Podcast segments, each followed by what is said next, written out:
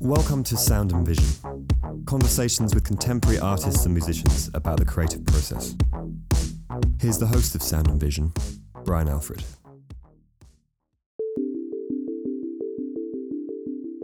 Marsha Cottrell is an artist based out of New York City.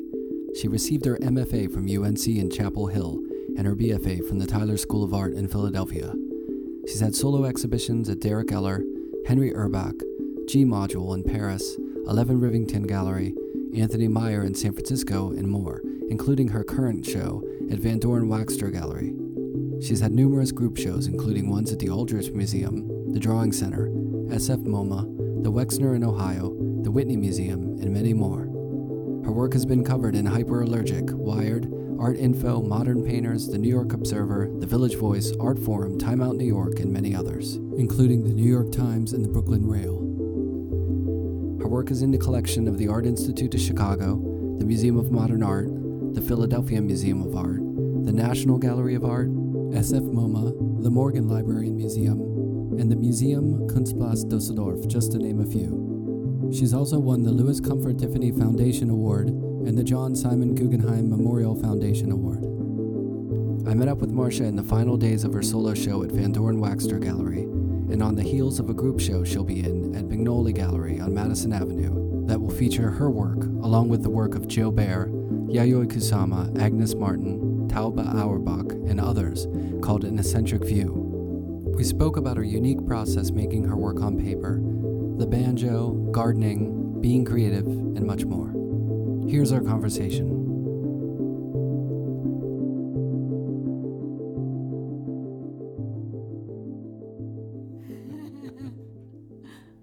Um, it's nice too because there's right above you is your piece behind you, which is a nice little reference point. Oh yes, a celestial orb Yeah, and uh, over one- my head. right. It's like the little moon.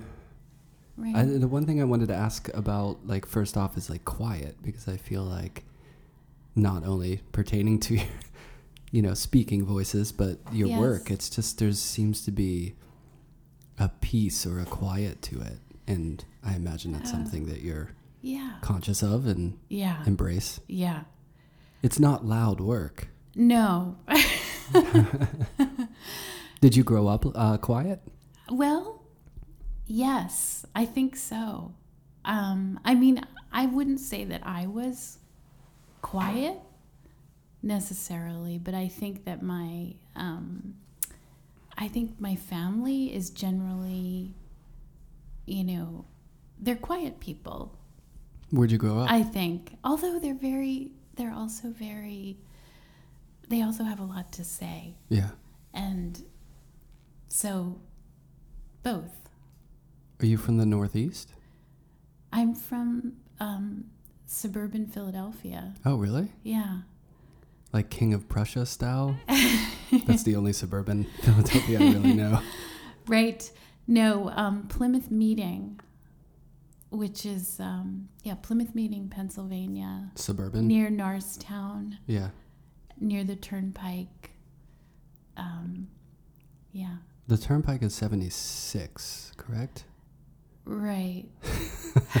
Has it been a while? Don't ask me questions like Okay, that. yeah, I'm yeah, terrible. Sorry. The turnpike No, is that okay. road, right? It's that road that goes through. It's that really big road goes where you can get, you know, you get on and off to go to New York. And Hershey. and and the right? mall is right there. Oh, There's yeah, yeah. Hershey, PA. Yeah. There's um. So that's where I grew up. Yeah. So kind of quiet, but but they spoke out. And did you were you always creative as a kid? yeah. Um. Well, that's a really good question. I think probably yes, but I think that my my childhood I mean, when I was growing up, we were we were really making things all the time. I don't you know, I don't know whether I can call it all art. There was a lot of craft going on. My mother went to art school, Oh, really? actually. In Pennsylvania? Y- yes, she went to uh, Philadelphia College of Art it was called PCA, hmm and then she went to Tyler. Um, Yeah, that's art school. Art school. yeah, so I grew up um, sort of around that. Her doing ceramics and going, actually going to Tyler with her when I was, for example, you know, sick from school. you get to go to art school. or I would be home, or maybe I would go with her, Yeah. you know, and sit in the clay studio and watch all these adults doing crazy things with clay, like throwing it at the ceiling. What kind of cer- I don't know, not my not my mother, but right? I remember something about something about clay and paper. Lots, I mean, more than that, but it was it was definitely an interesting experience. But, But you were seeing early on that like adults were making art. You know. I, yeah, I think so. But but at home it was more uh, craft Yeah. oriented. So we were making things. We were always making things. Um, we were making, you know, functional things. We were making. Um, I learned to sew at a really early age. My mother gave me sewing patterns and fabric when I was in fifth grade. And by sixth grade, I was making my clothes, Yeah. you know, So was things like an- that. And we were doing ceramics and um, cooking and baking and um, gardening. Mhm. Really, a lot of a lot of physical kind of work. Um, really elaborate um, projects and uh, and working outdoors a lot. And this is all through grade school and high school. Yeah, yeah. Maybe less in high school. Um, You started getting into your own thing, right? Did you have siblings? Yes, I have. I have a brother. Uh huh. Older or younger? two years older than me. Older. Yeah. Yeah. So, um, yeah. So we were really. I'm really grateful for that too. I think that my my mother in particular just always was presenting us or me with these um, opportunities to to work hmm and to make things and there was never a question of am i capable or can i you know can i do this? You know she'd hand me a paring knife and a big pile of apples and just say peel these. And there was there wasn't this you know idea that I should be, you know, concerned about use, using a knife, or she should be concerned about me using a, a, a sharp knife or something like that It was just like, do it, make it happen. just do it. Just make it happen. You know making bread making pies um, you know gardening. I meant which i mentioned which um, you know i was walking out in the spring and facing this big patch of ground that was impacted with you know packed down with with grass and um, and having to sort of take a take a hoe and chop it up Yeah.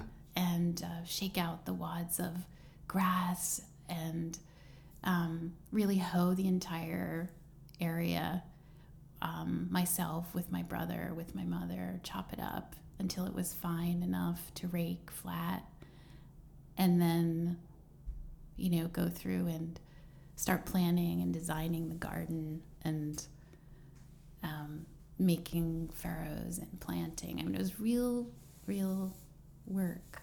And you were using your hands. You, I was using my hands. you got your work ethic. Yeah. So you asked me if you asked me if I was creative, and I think that I was, but I think, um, and I was, I was drawing. I mean, we never had coloring books. My mother, f- you know, we weren't allowed to have coloring books in the house. She was giving me big sheets of Really? paper. Is that like consciously you, you're not allowed to color? Not allowed to have coloring books. Yeah. That's an interesting like, yeah. So edit. Yeah, large large pieces of paper on a table with bottles of ink, brushes, objects, maybe natural objects to Yeah. look, to look at.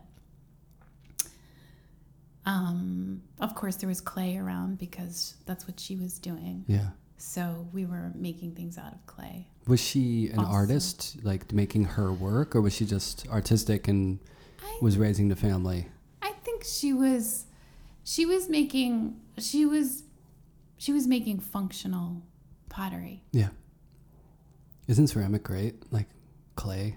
Yeah. It's such a nice thing to be around. I feel like it's, yeah. you know, not many kids are subjected to it unless it's that like pottery class that you go to once a month or once in a blue moon, but it's such a great thing to be around.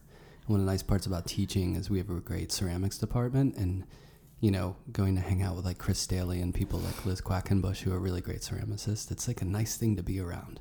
It is. Do you It is. still It's so Do it once in a while or Well, surround yourself with I feel like a lot of people who get original functional pottery or when you start being around it you really appreciate it and want more of it. I think so.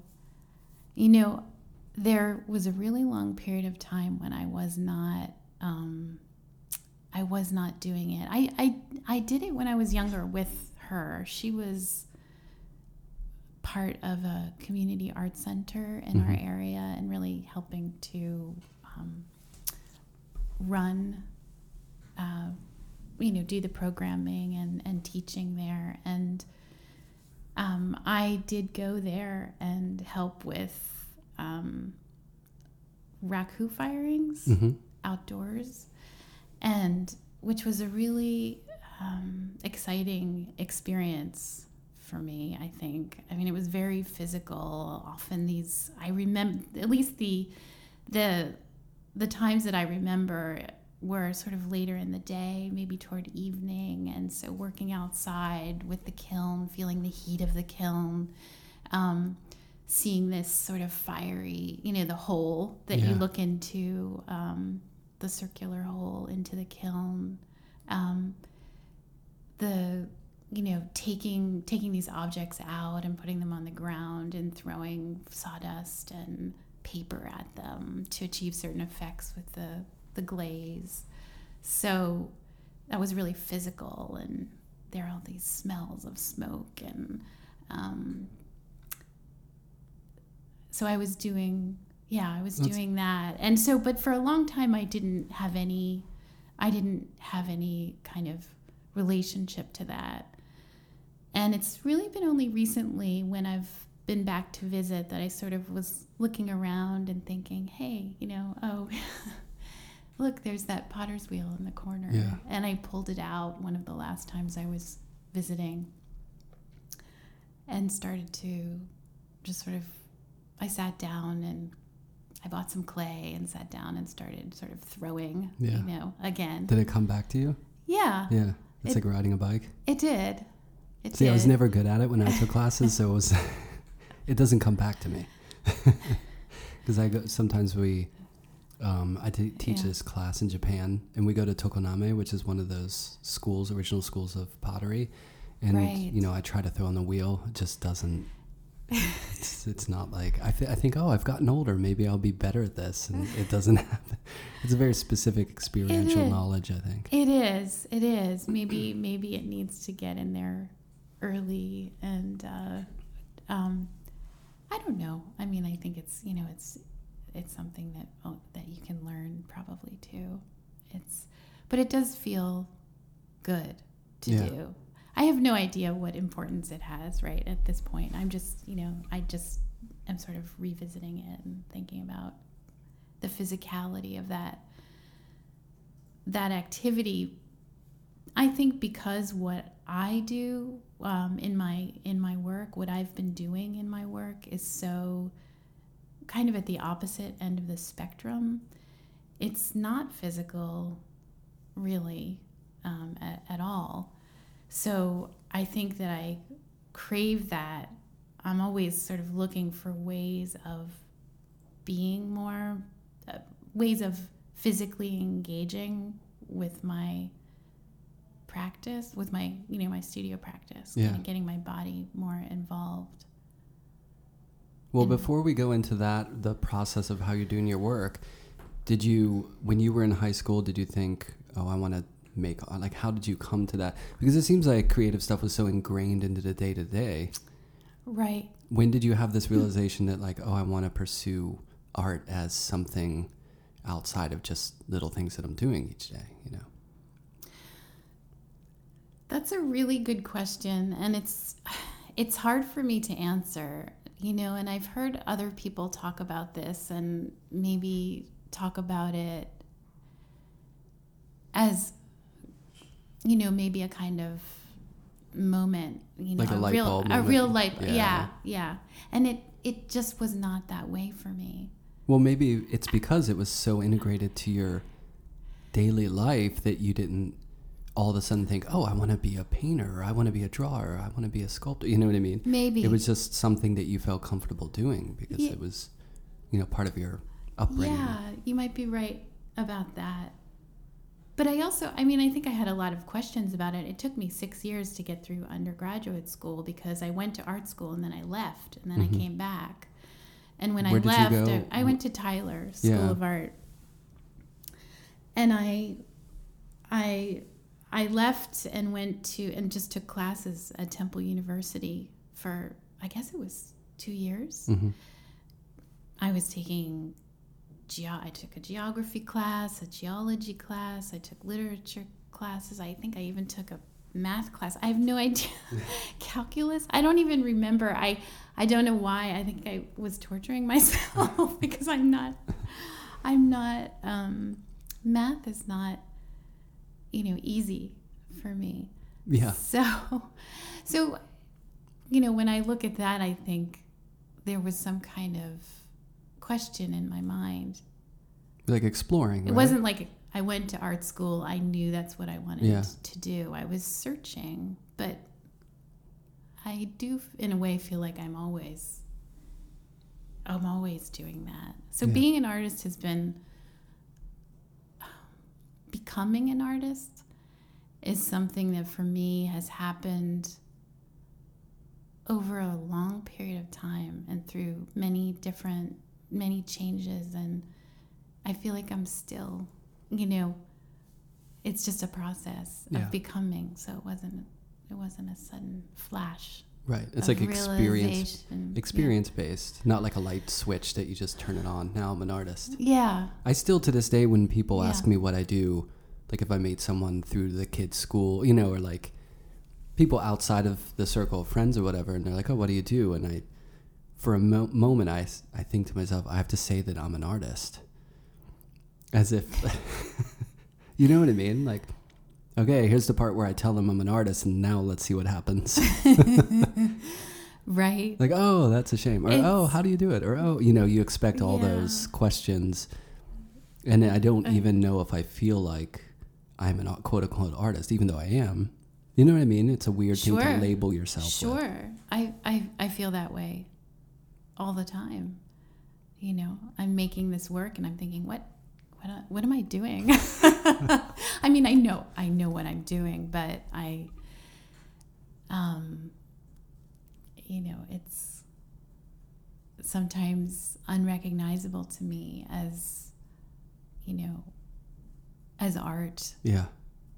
Isn't that good though? I feel like that means you're kind of really living, in a way.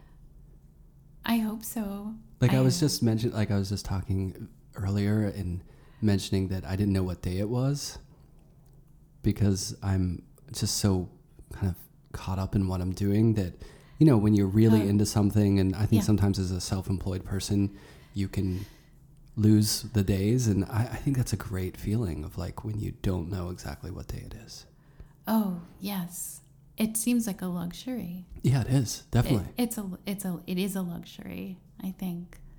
Or is Um, it in a way? Because if you think about it, before we had all this stuff and like tasks and things to do and responsibility, you know, like back in the days of early humans, you just went out and got food and you tried to survive. You know what I mean? You weren't riddled with all these, like the minutia that we have of like keeping track of what day, what time, appointments, and all that stuff. So Right. I guess it is a luxury in a way, but it's it's also um, probably the way it should be. But we are really we are really sort of I think bound to our schedules and to time Yeah. in a way that um, perhaps because of these structures in place that we have, like Right. media, you know, our phones. Um, they they we have to keep track of time. It's like I guess. I'm contradicting. We're contradicting what we just said.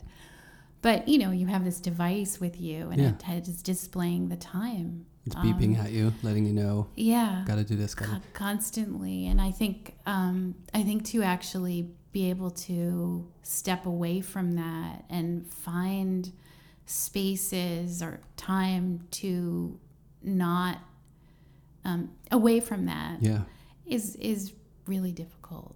But healthy to, to have that sometimes.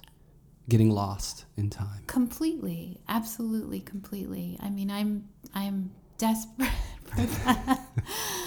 for that. Yeah, it's You like know, the more I- order, the more you desire the beach or the the drive into the sunset, and you know not being bound by all those Right. you know times and all that.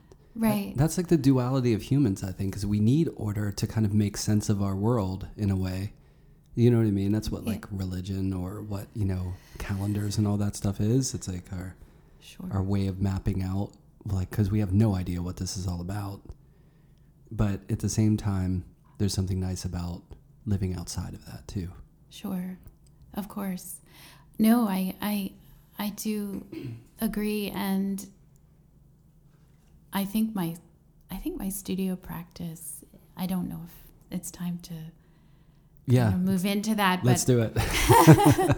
but it, what you're saying um, sort of makes me think about my my work and my practice in my studio. And I, re- I had this realization that at a certain point that I was in a sense trying to slow time down with my the way I was making my work.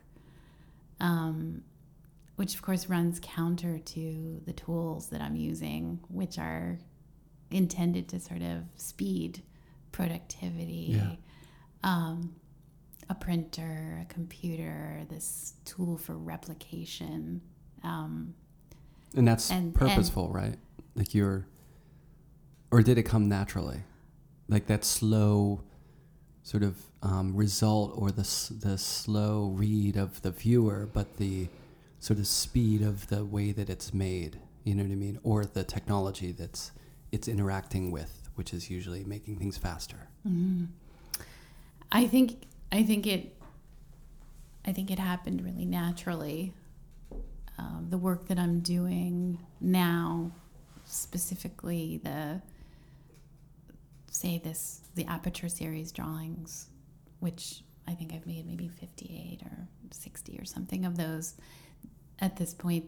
They are uh, the process is that I'm you know laying material down on the paper i'm putting the paper in the printer and and printing a a shape and then i'm you know moving that shape on the screen changing its size or its position and then printing it again on the same sheet of paper and building the image that way and i think that the you know it's as much about the process as it is about the the image in a way. Mm-hmm. Um, I feel like you know that the process is additive. I can't take any material away off from the paper, so I'm constantly building. It's it's building in in layers on the sheet of paper, and I have to really concentrate and think about my next move or the you know the drawing is you know ruined or Yeah. has to go into the trash can Yeah. or in the pile of rejects Now, did this So- process come? Did it come out of a working process, or was it like a light switch moment of like, I'm going to use this material? How did you get to that point? well you know i i was working the the work that i was making in say 2001 Mhm. 2002 i was making these larger images and i was creating the entire file on the computer screen and then i was you know, putting it on a disc and taking it to someone who was printing it Yeah. for me. And I had this experience, I don't know, a couple of times where I'd be working on this really huge file and my computer crashed. and I hadn't saved, Oh no. which was just completely, you know, Oops. oops. Yeah. not- yeah. Yeah, totally oops. And so I I realized that I hadn't adjusted my expectation that I was making something permanent to this, you know, to this situation. So I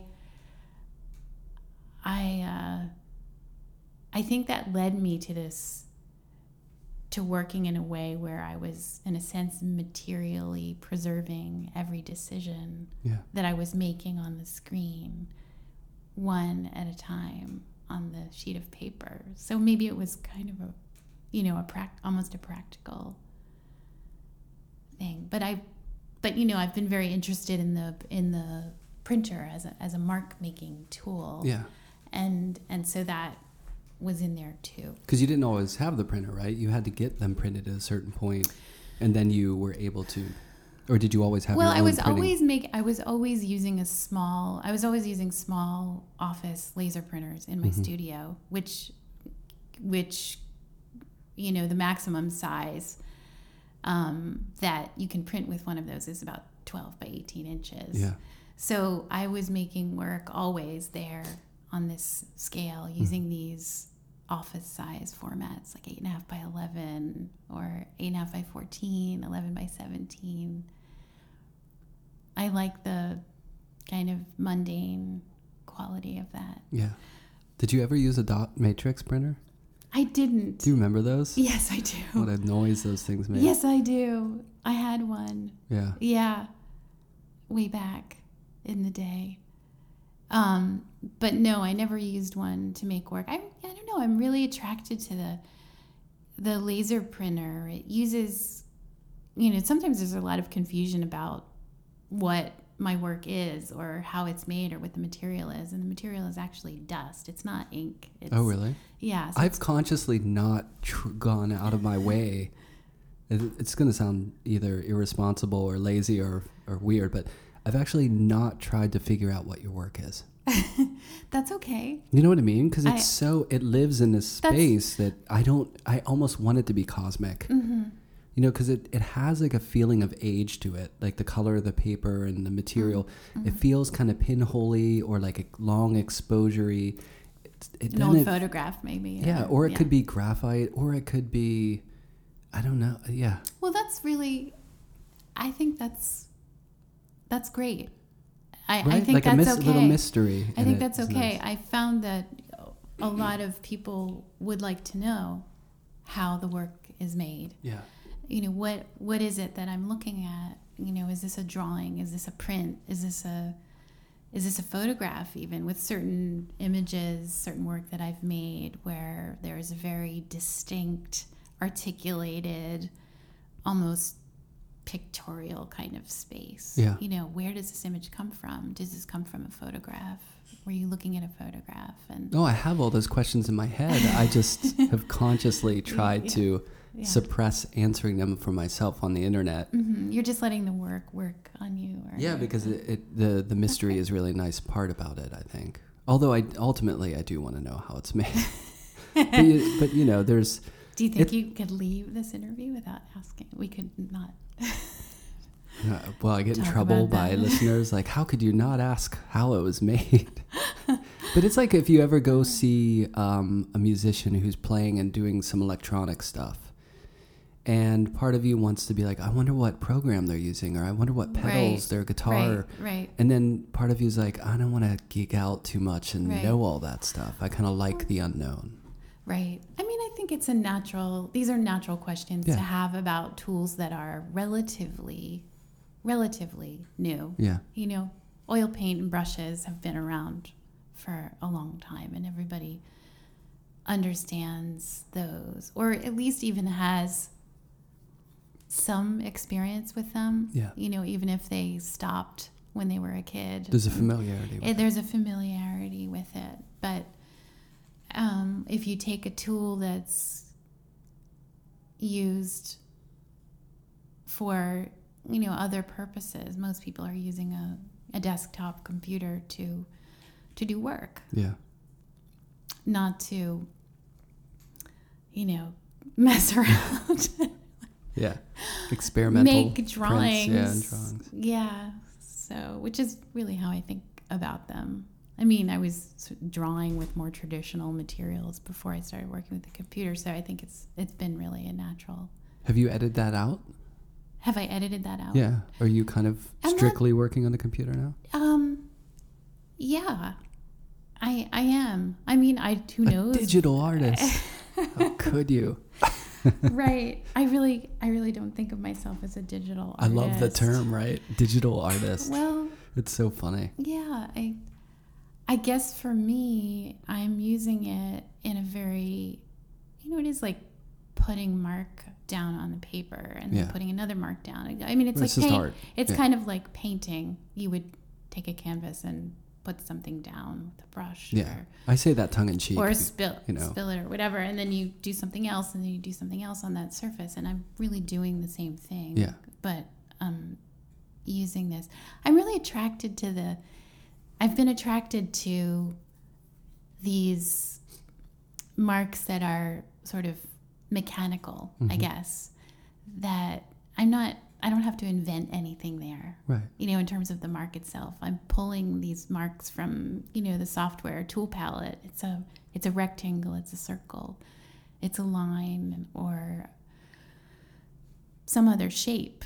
And I love the idea that it that it's that shape is sort of determined by a mathematical equation and that it's perfect somehow. And that Yeah. it's immaterial. I mean it, it doesn't have a material presence. It's in the screen. It's in that space uh, of the screen. What is that? You know what is that space? And so taking the shape and making it material on the paper or building building those marks and shapes on top of each other uh, on the paper extracting it from the immaterial space of the the screen is just really fascinating Yeah.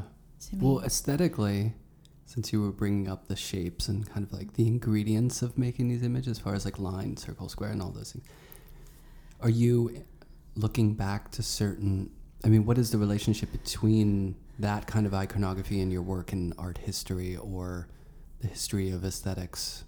I mean, I think of like when I saw your work the first time, I was thinking of like Hans Richter, you know, these kind of like 20s uh, experimental um, animations, stop motion animations. Mm-hmm. And I was thinking of, you know, Japanese prints with like the moon, the mangetsu. And Uh-huh. I was thinking, Uh-huh. there's a lot of different things that pop up. Like, Yeah. you know, Bruno Munari's um, book, The Triangle Square, Right, you know, like things right, like that. right. Like all that yeah, kind I of think all that stuff is in there. stuff. Yeah, yeah, Is that universal. stuff that you're into and looking at and inspired by? I think I'm yeah, yeah, but I think I'm also just I think I'm looking at a lot of things. I I don't consciously I guess I don't consciously decide to put something in, Yeah. you know, to the work. I think I'm just you know, filtering. I mean, we're all doing that, filtering things things through. I mean, I've always been attracted to graphic work and drawing and even, you know, black and white photography. Um, uh, I mean, this one exhibition that I saw recently is the, I don't know if you saw this at the Met, the Hercules Segers. Never sure I'm pronouncing the name correctly. I didn't see it. Dutch 17th century landscape painter Mhm. who made who was very innovative with printmaking Mhm. with etching in particular um and invented sugar lift Oh, nice. Yeah, yeah. and uh i guess I've been aware of the work for a very long time. Um, I had a book in college of these prints and paintings, but always just far more attracted to the to the graphic work, to, Yeah. to the prints. And you know, at this time when other artists like Rembrandt were making big editions, he was Segers was, and please forgive me, whoever's listening, if I'm pronouncing his name incorrectly, but he was making perhaps two or three images from a single plate and kind of reworking the plate over and over and being very experimental with the papers that he printed on and um, altering the image. And he, I feel like he was trying to paint you know, with make paintings, but using by using print print processes. At a time when people weren't really doing that. No, no, and I and I I, I can relate to that. It I seems guess. aligned to your process. Yeah, I think I can relate to that, and also just you know in terms of the imagery as well. hmm Um, these really you know unpeopled spaces, landscape spaces that have a sort of eternal, internal quality. hmm So, um, I don't know if I really answered your question. No, I love that. That's a But, great like. um, well, there's you know I'm bringing up things that visually. And Charles Burchfield, like Oh, I love yeah. Charles Burchfield landscapes, that kind of energy, hmm wacky, crazy, beautiful, um, shimmering, buzzing, you know, vision of nature um, that has this really strong psychological component.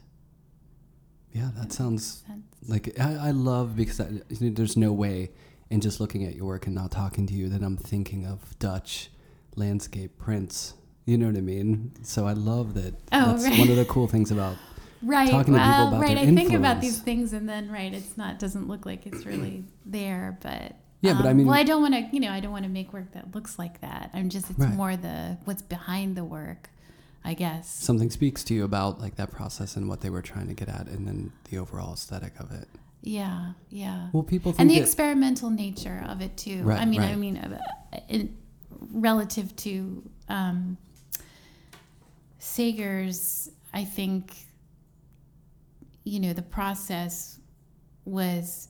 I think his process was very experimental. I think you can see that in the work and this effort and trying and seeking, and it's not easy, um, and it's not obvious. I don't know. It's pretty interesting that I was thinking too of like this experimental music in relation to seeing your work. Oh that yes. of people who are doing that kind of stuff with technology, Sure, and it's sure. It's not that dissimilar to your visual process in a way. Right, right. Oh well, that's interesting too because, um, uh, no, you're right. I think you're right. But maybe you're listening to Bob Dylan all day in the studio. You know what? I'm not listening to anything in my studio. oh, all really? day. Silence? Yes, yes. I can't concentrate. Well, and you are on the computer too, right? I am, but I'm getting up. I mean, I'm walking back and forth between we, with the small work that I'm doing now. Yeah. I'm, you know, I'm at the desk and then I'm standing up and I'm walking over to the printer and then I'm walking back and back and forth. So I'm not just staring at the screen all day. It would be really Oh. funny if your studio was like a railroad apartment that was like a mile long. Right, and I could And exercise. well, I actually do that. I do stop and and uh, and actually exercise, do ex- little exercises sort of in between. Um, It's important though because like I do animation and when I'm working on animation for a long, long time, I get that double vision from looking at the screen too long Mm-hmm. where it messes my eyes up. right, we really need to be careful about I these know. tools. I think that they really can mess us up. Oh yeah, in the same way that like oil, you know, turpentine. Sure. I mean, this stuff has yes. its own Yes, there are hazards. Yeah. There are health hazards. Right. Well, having a phone in your pocket or like next to your head all the time is Right. probably not Right. long term. We don't we don't really know. Right. We'll figure that out. We're the guinea pigs for that, you know. we are. Yeah. We are. So yeah, you do so the walking breaks. back, yeah, so and the walking back and forth. I was going to say something which is funny to me when I think about that. You know, I worked in offices for years, um, in publishing, production departments of magazines, and I, you know, that whole sort of sit at your desk, walk over to the printer, pull something out of the printer, go back to your desk kind Yeah. of thing. I mean, it's I, I actually retained that in my studio practice. You liked it so much. It's and paper. It's like your work is paper Yeah. and prints and Right, right. The- oh, oh, and I knew you, what you were going to say. What you were saying about music reminded me um, that I wanted to mention that when I first started working with the computer, it was really awkward, really physically awkward, and I and I thought about it as not unlike perhaps learning to play a musical instrument for the first time. Yeah. like how am i going to relate to this thing? How am i going to interact with it with my body and i did almost think of it as you know what kind of what kind of sound can i get out of this Yeah. and so and i think some of the work actually does have that you know uh, there are these sort of repeating shapes or vibrations in the in the images that Yeah. that connect to that when i first started using it i was using just the keyboard and i was typing and kind of clicking and i was really interested in the musicality of that Oh, so the yeah. first drawings the first things that i made drawings i don't know what to call them but the first things that i made Yeah. were came from the keyboard and i Oh, was really? really getting into the musicality of that So you're just typing letters and that was- became the image? well i was typing i was typing more punctuation marks because the letters were too loaded for Right, me i was like i don't want to see an a or a b on the paper i just how about this comma because it's more uh, abstract I Yeah. guess, or You could like option click a lot of those shapes and stuff, right? right You can, right You can get a lot of different sh- hidden shapes. I know I wasn't option clicking so much. I was really just, uh, you know, sort of taking what was right there and Yeah. sort of like, you know, um, making these little groups of marks and um, sort of breaking them from the grid, the typewriter grid, and mo- Mhm. moving them around. So, but I guess, yeah, I was talking about the, the computer as this awkward instrument Yeah. in a sense. I It's a- did think about it that way. Right. And it's funny because musicians, you know, with the the advent of like recording software and music programs, they're doing the same thing really. You know, it's like, oh wow, I can make music out of this thing now. I even see it with my son Right. when he's recording on GarageBand Sure. and he's just like although they're way better than we are. They but you know, finding quickly like, oh, this patch and this sound and like moving things around and Mhm. you know, you have, it's a relationship to an instrument, just like an exacto blade or you know a printer or a paintbrush or whatever. So Right, it's right. just there's a lot more stuff going on Sure. in one little package. Yeah.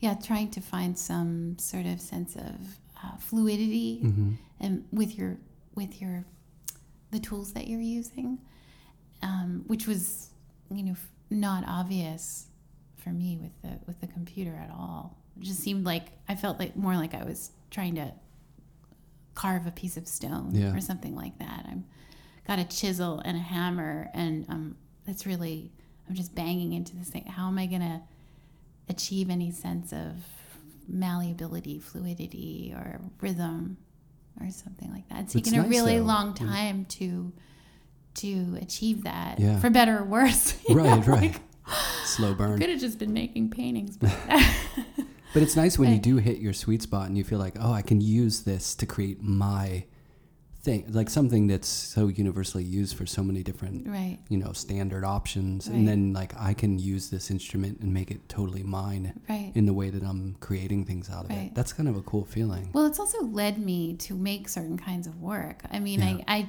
I don't think I've ever had an idea and said, okay, I'm going to make it with the computer. It's more of a conversation, or it's showing me what, you know, it's sort of, I'm working with it, Yeah. I guess. Yeah. And there are a lot of things that I could do with the computer that I'm just not interested in. Right. I guess. So I'm always sort of sidestepping those things or trying to get around them toward this more, I don't know, uh, this more surprising thing. Right. Um, and you know, back to what you know we were talking about earlier about childhood and experience with things and making things. I feel like maybe working with a computer was you know, it was kind of really a choice in a way because I I didn't know what to do with it. I think it was really just look, I don't have any control over this environment at all. I don't know what I'm doing. And um, I think that it was the opposite. You know, I felt so capable of kind of working with other kinds of tools and materials that I almost I had to set that aside. And that was actually after after moving to New York, after graduate school. I sort of started all over again. Yeah.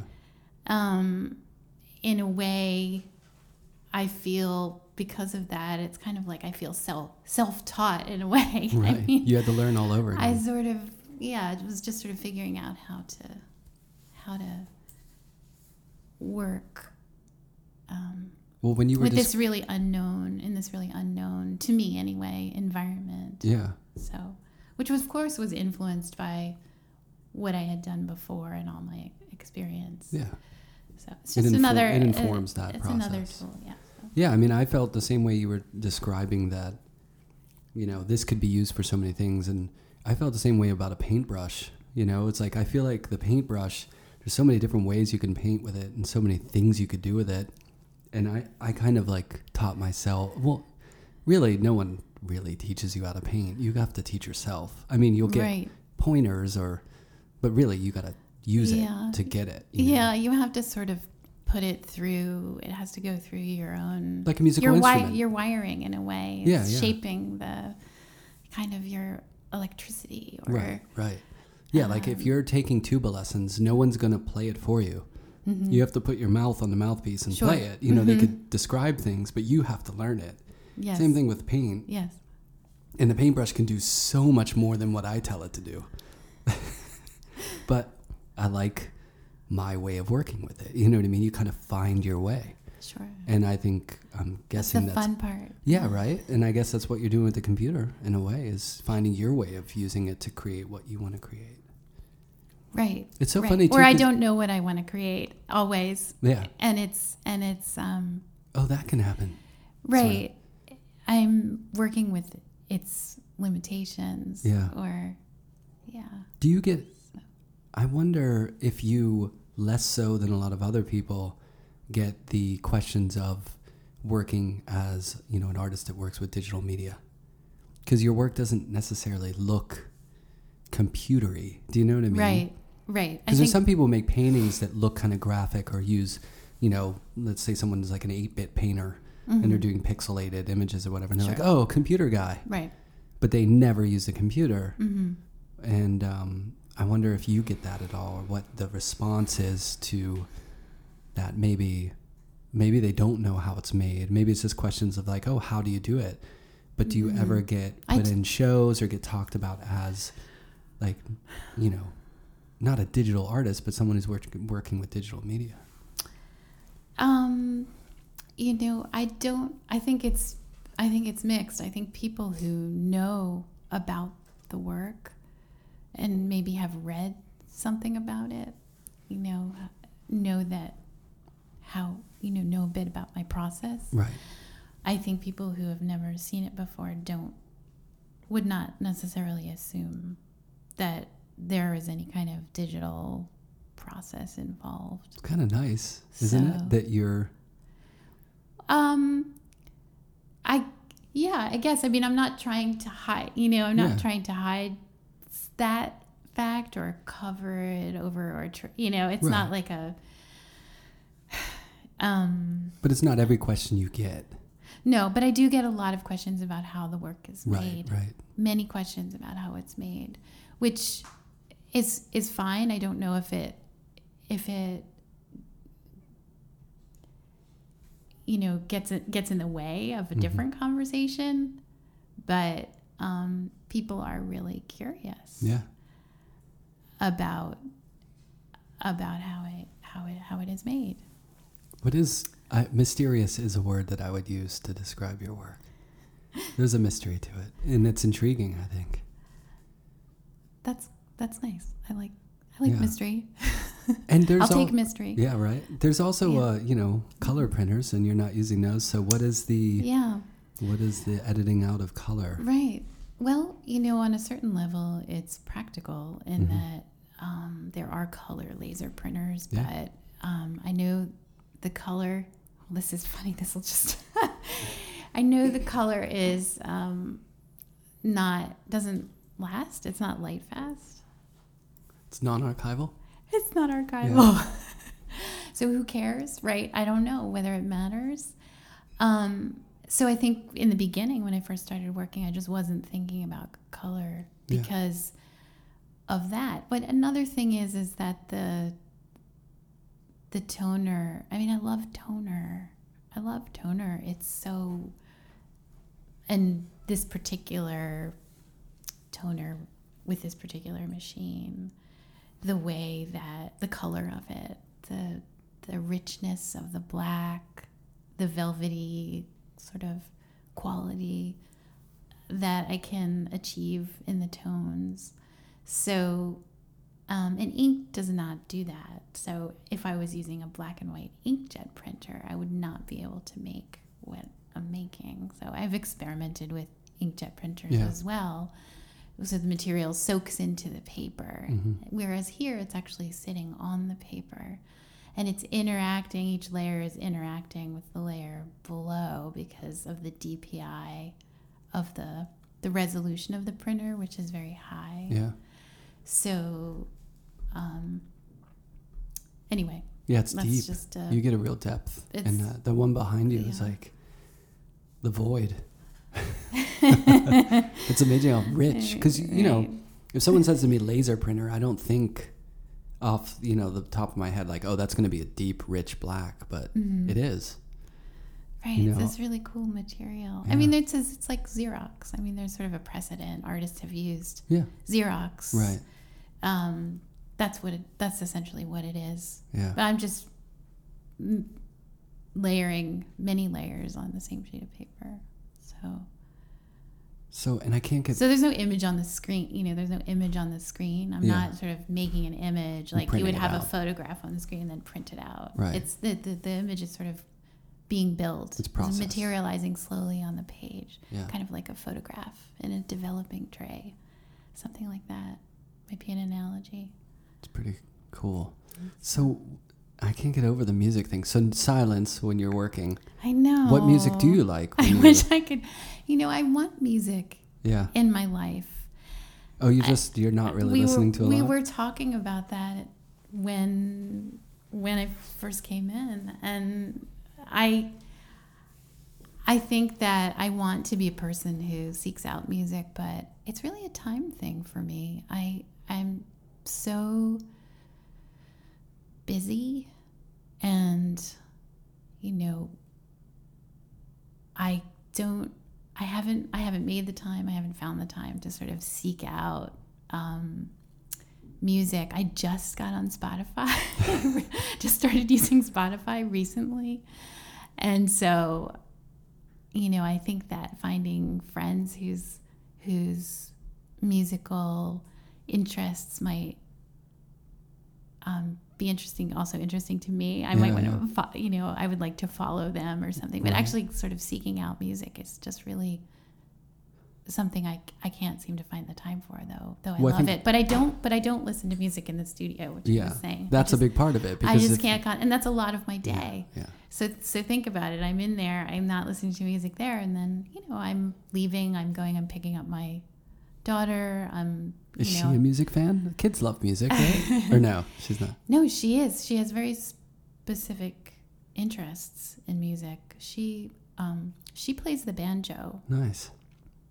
Yeah, she asked to play the banjo, um, and you know, So she my husband and I were, well, not bluegrass per se, but kind of folk Yeah. music. Yeah.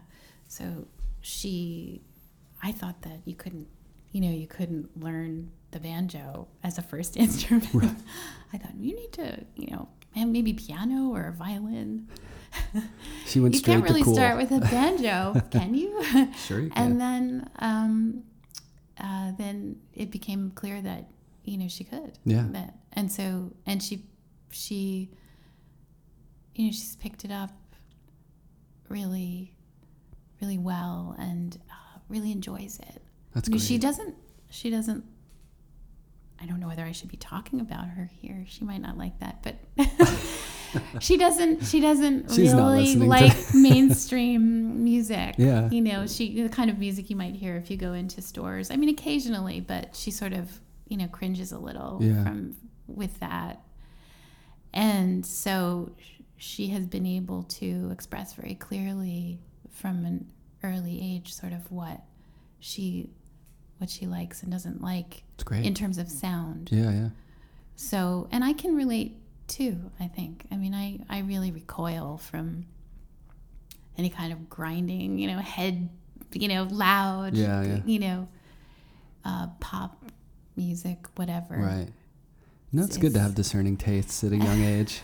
The banjo is a great instrument It's because it has a little great- neck, so it's a little easier to play than like Yes. a standard guitar because you can get your hand around it. You can it. get your hand around yeah, it. like And a it- ukulele. It's I mean, amazing. I love watching her play, and it's such a joy. Yeah, Um, and she won't always, she won't always do it though. only when you're lucky. she sometimes she goes and practices in her room and she closes the Oh, door oh, that kind of like you know and i was yeah, to say well you know you can leave it open or Yeah. i because it genuinely makes you know it just makes it's it's happy yeah. it's it really feels good to see her doing that and How old is she? she's 11 Oh, nice. yeah Yeah, it's funny because my son is into Metallica and stuff like that, and he plays in a like a heavy metal band, oh and it's the opposite. it's the opposite yeah, he's like, everyone watch. It's now my turn. Right. They should get together. Mm, I Yeah, don't know, right. like a, a sort of blend. Uh, blended together banjos and like distortion. I mean, he yeah, plays yeah, acoustic distorted guitar too. banjos. Yeah, yeah, yeah. That'd be pretty cool. Yeah. Like actually- Flatt and Scruggs meets Metallica. Yes, yes. so let's do it. I wonder if I feel like there might be a heavy metal bluegrass band out there somewhere. It's a, it's I'm a new sure. genre. I'm sure there is. There's everything out there. Yeah, that's true. Right. Right. Well, so your show, how long is it? It's towards the tail end of your show, correct? Yeah, we're we're heading into the final week, Yeah. so it closes on the 21st. Okay. And how else can people get to see your work online, Um, gallery site? Sure. Yeah, gallery website, Van Doren Waxter. Hmm Are you a big social media um, person? Anthony Meier, Fine Arts. Oh, in San Francisco? San Francisco, and nice. um, just had a show at uh, a gallery called Petra Rinck in Dusseldorf. in Did you go over? I did. How was it? Nice. I had been there before. Yeah. Yeah, yeah. It's I like Dusseldorf. I've it's never been. It's a really kind of lovely city, and people are so sweet, so so nice, yeah. and In German. I've only had good, you know, good experiences. Yeah, that's um, great. There. And do are you sorry, are you a social media person? Oh, I do have an Instagram account. So people should follow that. It's just your name. Yes. Correct. Yeah. Yes, it's my name. Okay. Yeah. And I'm on Facebook, but it seems like, you know, people are I I don't are- use it that much and people are leaving Facebook. Yeah, people are pulling the ripcord on that. There's so much going on with Facebook. Everyone's just kind of like slowly walking away. Right, It's like, right. all right, I think I'll move over to Right. Instagram, which is owned by Facebook. I know, I know, it's true. And you know, I don't know, people are really have I saw people really organizing a lot, Yeah. you know, around the political situation, organizing on Facebook.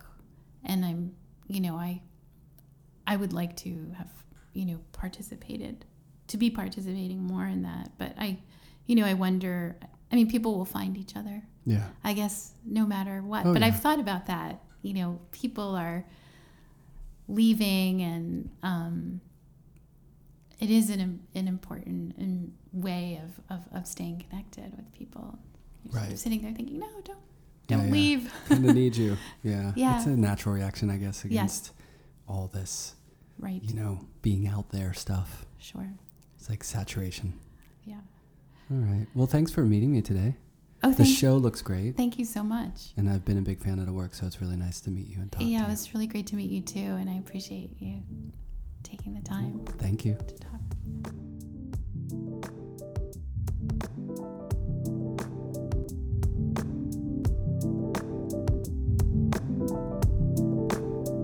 Sound and Vision is recorded, produced, and edited by myself, Brian Alfred.